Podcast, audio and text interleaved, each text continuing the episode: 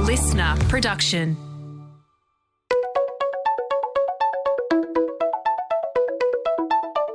Hi, this is Paul McIntyre. Welcome to the MI3 audio edition.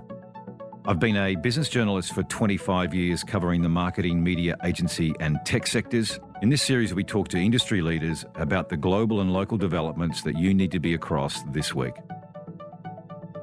Well, whether you're a marketer or from agency and tech land playing with personalisation, segmentation, performance media, or brand building, this debate may well mess with you a little.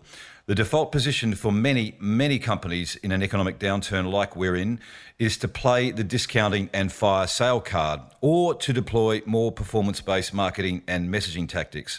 But as this panel of social scientists, marketers, and ad agency bosses is about to discuss, there's a massive segment of the population that are high discretionary spenders who don't play like traditional consumer segments and are driving a two speed economic recovery, as Roy Morgan's CEO Michelle Levine said in MI3 last week.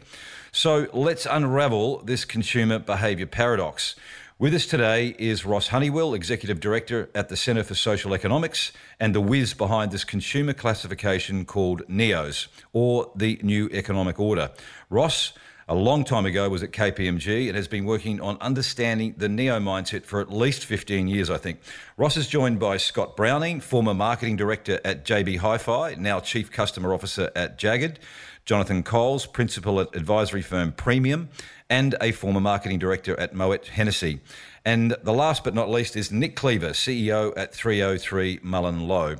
So, welcome, gents. Really looking forward to this one. And Ross, we're going to start with you. You started all this mess, so let's get into it and say, um, give us a quick overview, Ross, uh, on these NEOs. Who are they? What is different about them? How many are there in Australia and how much money have they really got? Only about 15 questions for you answer in the first one, Ross, and welcome.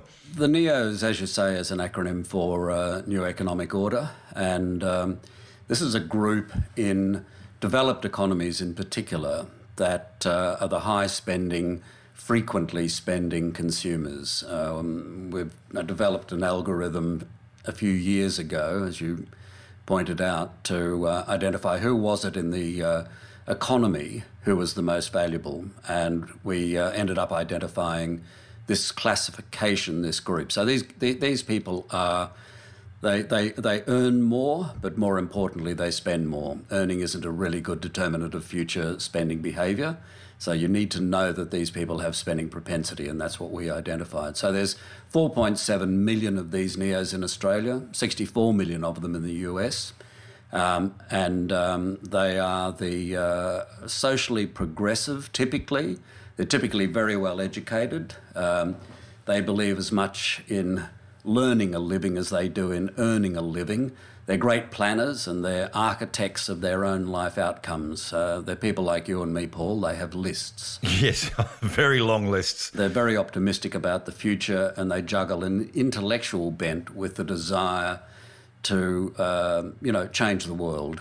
Um, they're conspicuous activists, but they're inconspicuous consumers. And one thing that's uh, interesting, just to finish this first bit, you're born a neo and you die a neo. Um, the opposite of a neo is what we call traditional consumers. And there are 10 million of them in Australia. Uh, and you're born one and you die one. There's no migration between the two types. So I can't aspire to be a neo Ross. I am what I am. You can aspire to be more like a neo if you like, right. but ultimately, when the when the going gets tough, you will revert to type. And and it's interesting. We're going to delve a bit deeper into this, but you mentioned the traditionals, which is the sort of the antithesis, I guess, of the neos just to sort of uh, whet the listener's appetite, we're talking here about sort of the behaviour of traditionals, traditional behaviour, which is most what most brands and marketers are playing to at the moment, which is sort of discounting some of the rational benefits and discounting and price off. That's sort of essentially. Have I got that right? Or am I messing with your your your archetype? No, no. There's two two crucial bits in what you just said. Uh, the first one is about behaviour. Um, a lot of people believe that past behaviour is the best predictor of future behaviour. Um, the algorithm that uh, I've created with uh, 194 different factors in it has um, 82 attitudinal factors. Uh, and they're there because it's attitudes and values that determine our future behaviour, not past behaviour. Um, it, it's not about where someone went last week, it's about where they'd really love, where they desire to go next week. Uh, and, and that's really the predictive modelling that we do. Um, and um, so the difference is uh, can be measured in behaviour for all that. To come back to your question, um, you know, the neos spend more, more frequently, uh, as I said at the beginning, than anyone else, um, whereas the traditionals are very reluctant spenders. The 10 million people with a traditional mindset, and this is mindset modelling, the traditionals with a very, the, you know, with a very traditional mindset are very reluctant spenders, um, even the wealthy ones. So only 6% of them are in the top third of elective spenders in the economy, whereas 90% of NEOs, 90% compared to 6%, are in the uh, top third of elective spenders in the economy. Uh, the final point here, Ross, before we come back to you, we'll get through the, some of the other panelists, is I think, and I'm sorry if I'm going to stuff this figure up, but I think upwards of 70% of discretionary spend or elective discretionary spending is coming from NEOs. Have I butchered that? No, you've got it perfectly. Okay, so it's quite significant. They are driving, um, you know, a big, big element of uh, discretionary spending in the market. It is significant. Of course, a lot of marketers believe that the entire world is designed and operates for traditionals. So, you know, they have the traditional value proposition uh, which estranges neos. So, you know, they really have to start aligning their brands with the high value, high spending consumers. Scott Browning, you're a big advocate uh, or a believer in the Neo strategy. At your time at JB Hi Fi, it was big for you. You deployed it, you deployed a strategy there. I'm interested in what you did there. It's not something that I would have thought was sort of in JB's JB Hi-Fi sweet spot to target the high-end, big discretionary spenders. What did you do around Neos at JB? You're doing it again at Jagger now, where you are. But what did you do at JB, and why? And welcome, uh, Scott. Yeah, well, the, the challenge at JB when we started, it was very much a nascent business. It was just gone to a public company, had 20 stores, committed to the market that it was going to do 100 plus stores. Um, in our minds, in the background, we had a target of around about 200 stores. So, and at the time, it was a music retailer. Right. So this is what 2005, mid 2000s. Then was it Scott? 2003, okay. 2004. Yep. And so a lot was happening in that industry. My background was at Kodak, so I, I saw what disruption does to businesses, you know, from the technological side. So, being ready for it. So, the key for any brand, especially on that growth cycle, is how do you differentiate but remain relevant and grow profitably? Especially when you're going to roll out 200 stores off the back of a card. So, you know, it was it was important that we understood.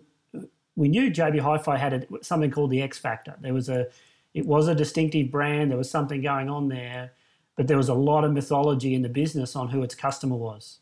People were searching for who was the JB Hi-Fi customer. Was it a 55-year-old guy from Dandenong that wanted to buy a plasma TV, or was it you know, uh, some emo in, in the city that spent a lot of money on music. But back in those days, there was retailers didn't have a lot of data on their customers.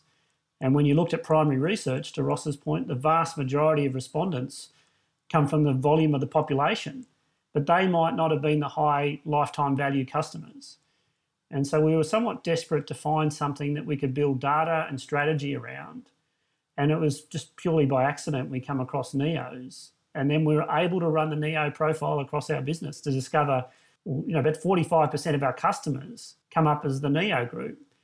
And they're only 25% of the population. You were over you were over indexing then. Massive over index. So then you, mm. you do the formulation on value. They could be upwards of about 80% of value. And that, that makes a lot of sense, you know, that, that people who are spending dropping five grand or at that those days back eight grand on a plasma TV, they're not cheapskates. Right. But they're looking for value when, you know, once they decided what brand of TV to buy, well, they don't, they don't want to pay a premium for that. They want to pay the premium for the product, but as a retailer, it's a different challenge. Um, but you still have to be relevant to those consumers. So Neo's, you know, we were looking at it through a keyhole, and Neo's opened the door, and you're just able to walk walk out and have a really good look around.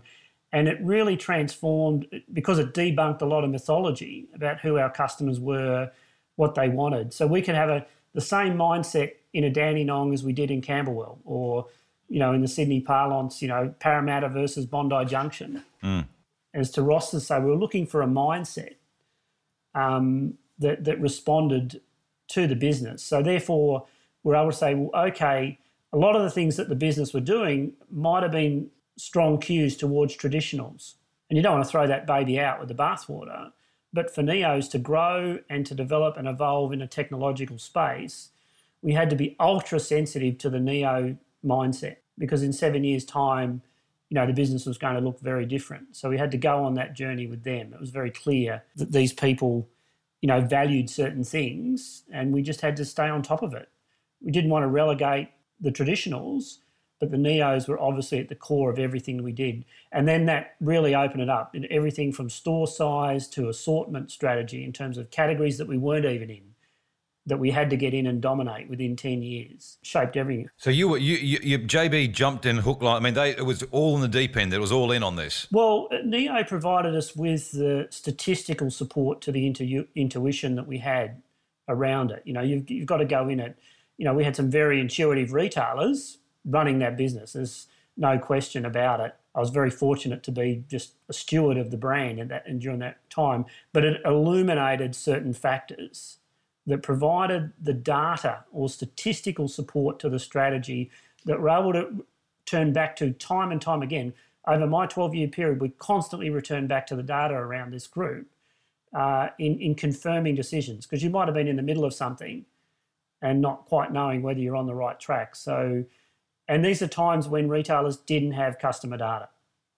You know, it's just you were flying by sight all the time. There was no instrumentation on the dashboard. Right. So you had to go to something deeper, but it reduced the amount of dataless debate on who our customers was. As a retailer, I mean, demographics are just a joke.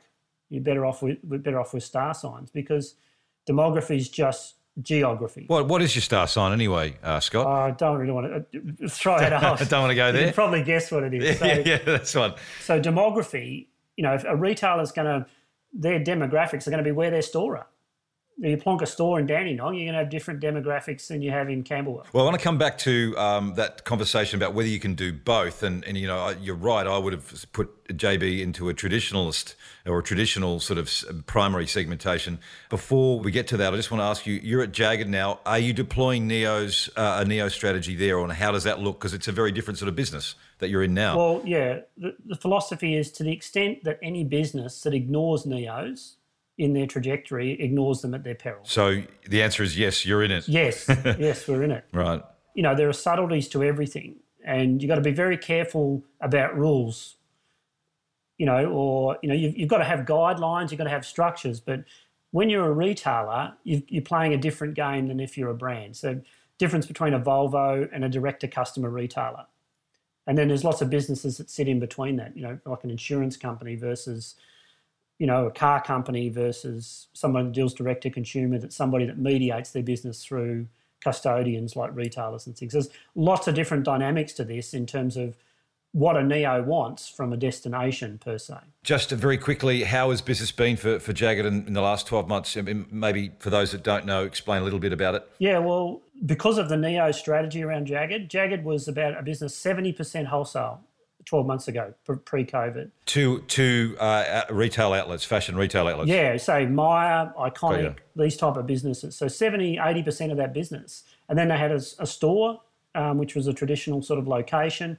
And then probably you know 10 or 15% of its business was direct to customer in that space. So the strategy for Jaggad, using the NEO guideline, is they had to move more of its business direct to customer. That's what the customer wanted in order – to control the brand as an experience brand, which was always same as JB Hi-Fi. Customer experience, you need to control far more of the parameters if you're going to talk to a Neo and be successful. Right. COVID was a godsend in, in one respect because every single wholesaler cancelled all their orders. Right. And Jaggad was sitting on all the stock with a strategy to move in that direction or, you know, have a bigger share of the pie.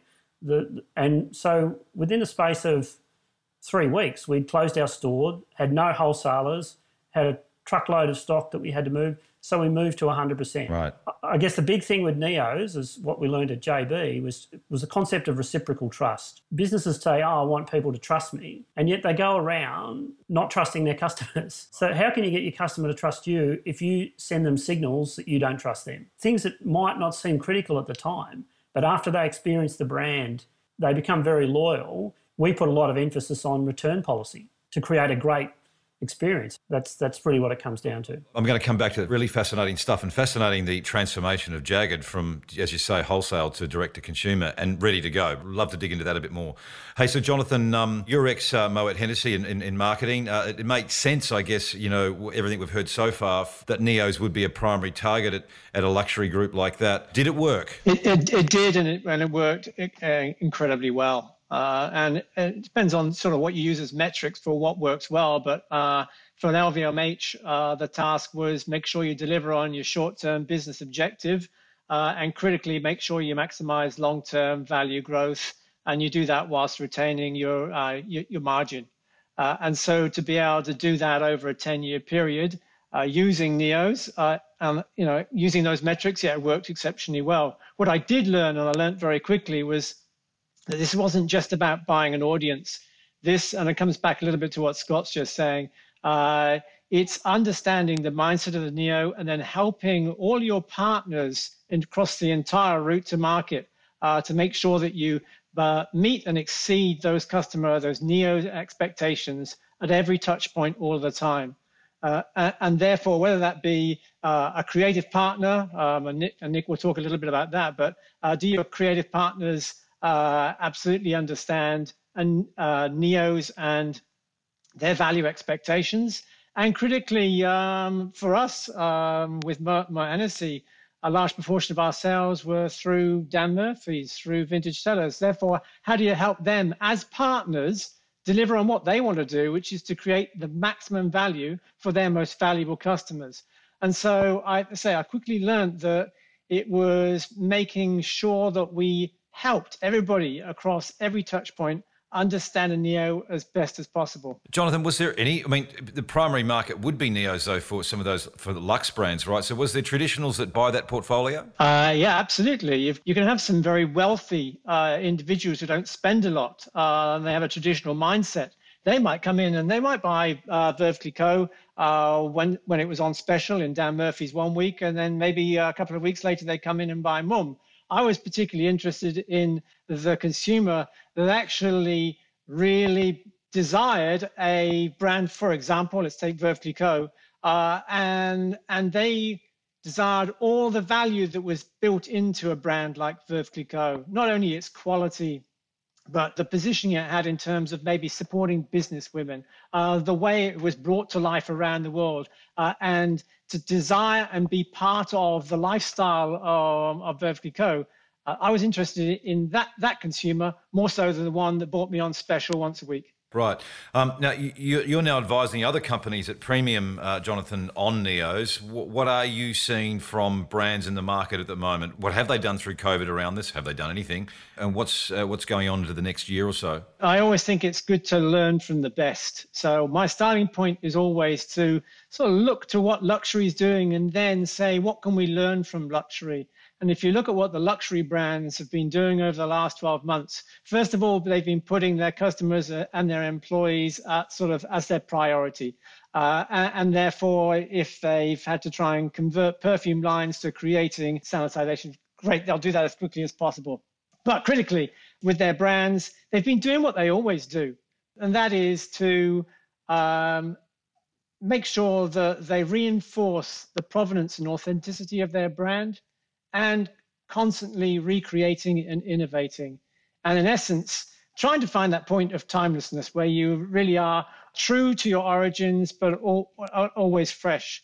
So they've been highlighting their craftsmanship, they've been continuing their creative partnerships, and uh, so they've continued to do what uh, luxury brands do exceptionally well all the time. Great. Now, Nick Cleaver, uh, you're another backer of Neos. I think you're a fan uh, of the whole whole notion. How are you using them, and how widespread is the understanding of this this whole segmentation, if you like? Although Ross will wrap me over the knuckles for calling it a segment, I think. So I'll take that back. But how, what's your take on Neos and, and, and, your clients? How are they using it, Nick? Um, is there uh, some interesting things going on in your world? Yeah, perhaps I'll start by answering that by talking about why we see it as immensely relevant to our business and how we see its application. Um, I mean, I, all marketers and advertisers face one overriding huge challenge, which is we're in a battle for attention. And um, in this you know increasingly complex media, always on media world in which we live, uh, how do you engage brands with people in the most meaningful way? And in that sense, um, I think NEOs are immensely helpful. Uh, they're incredibly useful uh, in terms of bringing together the core disciplines of an agency. Now, we've got an agency model that brings data, creative, and media thinking together. Uh, and, and you know that's increasingly becoming uh, the trend. Um, so uh, there are different disciplines within our agency whereby we see NEOs as a common thread that can link uh, those disciplines together and then actually help us target the people we want to target as we go into market with performance marketing.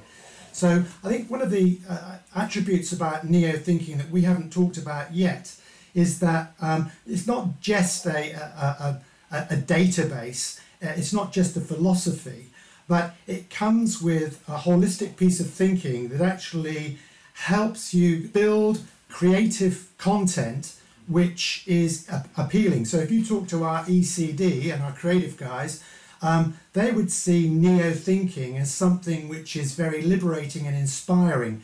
Uh, it, Ross will talk about uh, neos being drawn to things that you know that are engaging, intelligent, um, that uh, treat neos uh, uh, uh, in, in, a way that acknowledges their intelligence, that's entertaining. So there are guidelines for creating content that comes out of neo thinking, and then that also then translates into where, when, and how you actually place that content in the marketplace. So I see uh, neo thinking as a as a like a if you like a, a common thread that can connect our thinking from ideation right through to implementation. And I think that's really important for us as a business and it's really important for our clients. Examples, Nick, of where you've you've you're using this. Have you got any any examples you can talk about of, of where it's worked or or hasn't even? You know, we are working uh, with Ross and the team at the moment in terms of operationalizing the data uh, and, and, implementing it.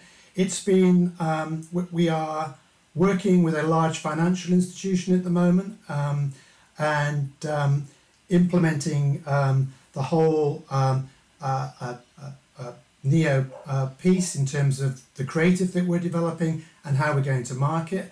Um, I don't have the liberty of talking about who they are. Um, it's also uh, currently starting to be used by a couple of our other clients. Um, so I don't have a neat package that I can actually put on the table in front of you and say, well, here is the case study. But it's certainly, um, I think, from our point of view, uh, it's influencing the way our business is operate, operationalizing, and it's also beginning to influence some of our key clients. I, I, think you can see, I mean, coincidentally, I, I think, uh, and the reason why I think we were drawn to um, the whole NEO piece is that within our body of work that we currently have, uh, um, I think, you know, there's, al- there's almost a great deal of um, uh, neo thinking within our work. If, uh, if in the past it was unknowing, so the work we do for Budget Direct or the work we do for Audi and clients like this, neo neo thinking resonates really well with the work we've done in the past, and so we see it as a potential to enhancing our effectiveness going into the future. Ross, um, Nick talked about how Neo's uh, Neo strategy is influencing uh, his creative, but also the media uh, and the media choice and selection of how to find and message people and where they might be. Neo's media consumption. I mean, do we? How do you find them when you you know who they are and what they what they typify? But how do you how do you find them? So Neos are uh, on pretty much every media agency's database. Uh, if they subscribe to Roy Morgan, um, then they have it in their database. They just can't see it.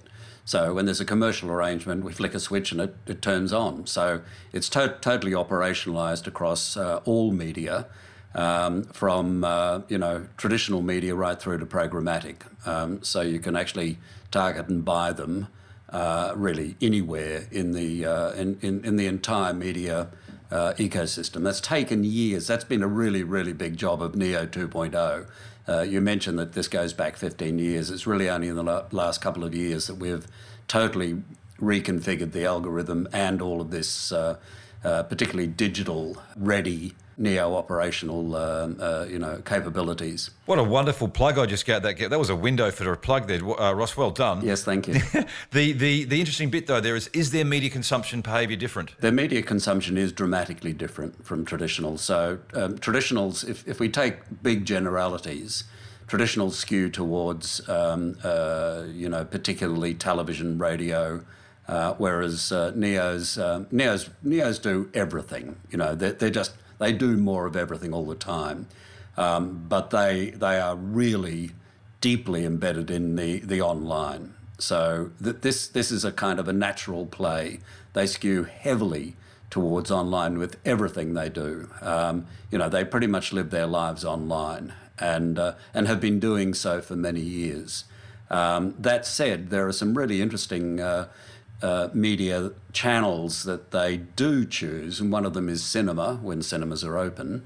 Um, they, they, they really like cinema, they like magazines, you know, so there are some kind of quirky things in there as well. Uh, as the uh, the obvious. Scott, I want to come back to this theme earlier about can a, a, brand or a company do both and talk to neos and traditionals? What is the risk there, or what is the tension in doing that? And can everyone do it? So, can every company have a, a neo strategy, even if they're talking to traditionals? Yeah, so this is purely from a retailer's point of view.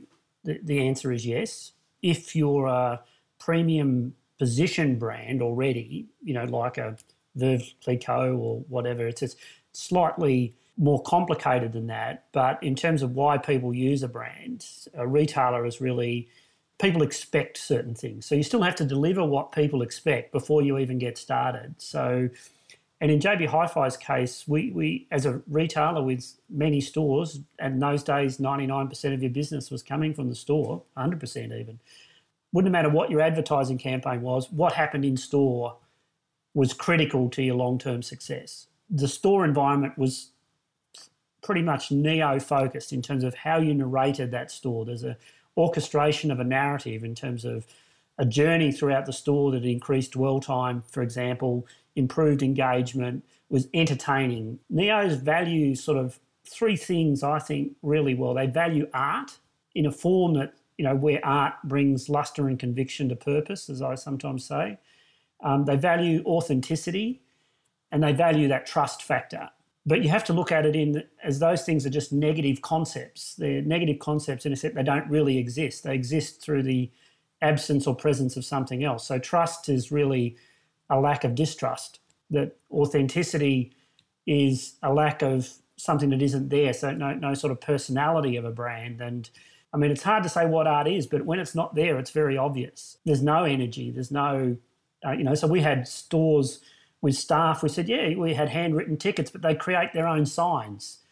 And, and they just we just worked on non-negotiable don'ts rather than do all of this we just said, just don't do this. This is what we're not. Today's JB Hi-Fi environment, the stores, has anything ch- so has it changed today, or it's the same? They continue with that. Yeah. So the, the, the sense when you get in there into a JB Hi-Fi is you're right. You've got handwritten, um, you know, posters, and it still seems to me, and this is where you open to correction. It seems like you go in there. It's a very retail environment where it's there's there's, there's offers. Uh, and it's not slick. It's a, it's almost the opposite to slick. That's okay to a neo. I mean, if it's authentic, right? And and it's good for a traditional because there's no cognitive dissonance with the fact that I'm going to get a deal here or this is what they expect. However, you know, Apple have invested or JB Hi-Fi and Apple have invested $150,000 in an Apple display, right? Um, but it's sort of incorporated in the narrative in the right positioning. The concept of curation was a big development in the brand story in terms of how do you leverage that. And you had the emergence of brands like Apple that understood the concept of curation and customer experience, and you're able to work with them. Our biggest competitor shunned Apple at the time because they were a low margin. Right. Okay. I mean, Paul, I, I, I would say that when you ask the question about um, how you manage neos and traditionals, are they mutually exclusive? I, there's a, I think there's a sort of um, a parallel piece of thinking when you look at Binet and Field's study about brand building versus short term promotion. And in a sense, I think there's a similarity here, which is probably the answer for most mass marketers is you you don't want to ex- exclude a very large, important client base, albeit they may not be neos. But when you look at Binet and Field's work, you, you could say that, that that brand building, brand narrative piece of work that engages people um, uh, is so important for neos. But uh, as Binet and Field say, we're not ignoring the fact there are imperatives on occasions. Uh, if it's a 60 40 split, as they suggest, that you actually use retail price driven promotion to actually drive uh, volume.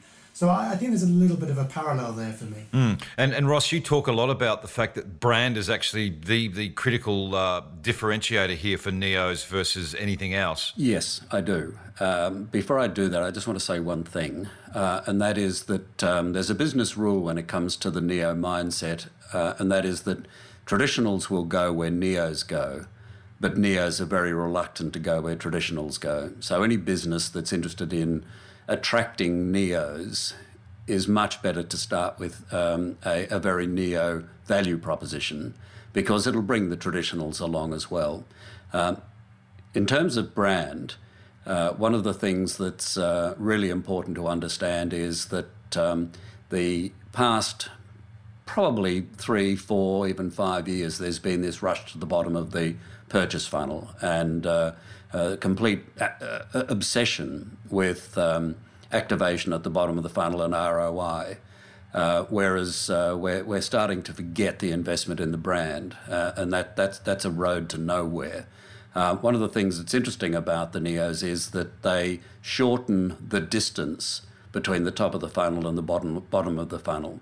So the distance between brand building at the top and actual sale activation at the bottom is much shorter with the Neo. They just take a whole lot of steps. And this, this comes down to a simple principle everyone wants the best price. Everyone wants the best price. But for the traditional consumers, the 10 million traditional consumers in Australia, it always starts and ends with price. But for NEOs, price is just the cost of falling in love. And if you can't get them to fall in love with your brand at the top of the funnel, you'll never get to the bottom. How does that land, Nick, when you talk to your your clients about this? What what is the resistance? Uh, and, and Ross and I were talking about it the other day.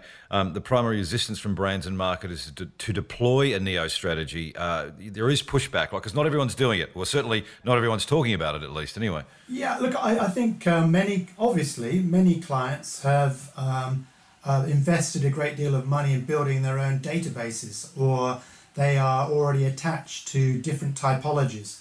And I think so there's a already um, investment that's gone into a, a, way of thinking and a segmentation of the market that, that they, they, they may have been using to actually drive their business. And so uh, they may see uh, the neo, neo data, neo thinking is as perhaps you know uh, a, a, a, different uh, uh, segmentation that's not appropriate to them. I mean, my perspective on that is that actually um, you can take uh, a Neo database. It doesn't mean that you can't layer in and filter other screens across it, uh, depending on what category you're in. So I think um, I think some uh, clients perhaps believe it's it's an all or nothing strategy, and maybe you know Ross would say it is, but um, I think there's a uh, an ability to actually take uh, neo thinking and neo data and then look at what data you have within your own organization and then obviously finding out how many neos are in your primary uh, uh, database um, in your primary data is you know an interesting starting point. But there are ways of actually uh, i think which many clients don't understand that you can actually bring together different pieces of data to actually enhance the relevance of this to your particular category. We've got um, probably three questions uh, to get through, and we'll, we'll wind up because suddenly I've realised we're out of time. But Ross, there's a great anecdote that you talk about in your conversation with David Thodey, who was then CEO of Telstra, about segmentation uh, and how they were dealing with it. You've also got some broader thoughts on segmentation because it can mess with a lot of companies when they try to think about a neo deployment. Yeah, David was just brilliant in that he, uh, when he heard about the neo thing, he said to me, uh, "So what you're saying, Ross, is we've got these." Six or eight needs-based segments. This is at Telstra. This is at Telstra, and they were really, really smart segments. You know, it was a really smart segmentation. Um, and we've got a different value proposition for each of them. That's a lot of lot of expense and a lot of effort. What you're saying is that instead of the six or eight vertical ones, you can do a horizontal um, run across all of those segments. So we don't throw our segments out. We keep our segments, but you can identify the proportion of neos in each segment, and we can do one neo value proposition across all of those segments. Uh, you know, as a horizontal slice. Uh, is that right? And I said yes and um, he gave us their uh, lowest value needs based segment, these very smart segments, and said, go and see if you can find any uh, hidden value there. And we, un- we uh, modelled the, the, the, process and found $80 million of, uh, of hidden value in that. Um, so you know that's that's how it works with segments. So this is not a segmentation. It, it's it's a way. It's a mindset it's a piece of data science that is segment agnostic. What about personalisation? How does it fit into this? Because obviously we've got a lot of, you know, we'll, uh, the next question is around CX, but we have uh, a lot of uh, investment in, in, thinking and time and budget going into personalisation strategies. Uh, what does that mean for, for, for Neos, Ross? Well, the, you, you have to have hyper personalisation uh, with Neos. Uh, and um, uh, and that really means that you, every single leader in marketing, every CMO needs to really think about this as a kind of Casanova strategy. Uh, Casanova uh, wasn't, um, you know, that attractive. Um, word is, he wasn't even that good a lover. He just made every woman feel like she was she was the only woman in the world, and that's the principle that's the guideline for dealing with NEOs. What does this mean for customer experience then, Scott? Because there's so many big platforms, and I, I want Jonathan and, and um, Nick's view on this really quickly as well. As there's so many, um, there's big platforms that out there sort of doing uh, generic customer experience, journey mapping for customers, and so forth.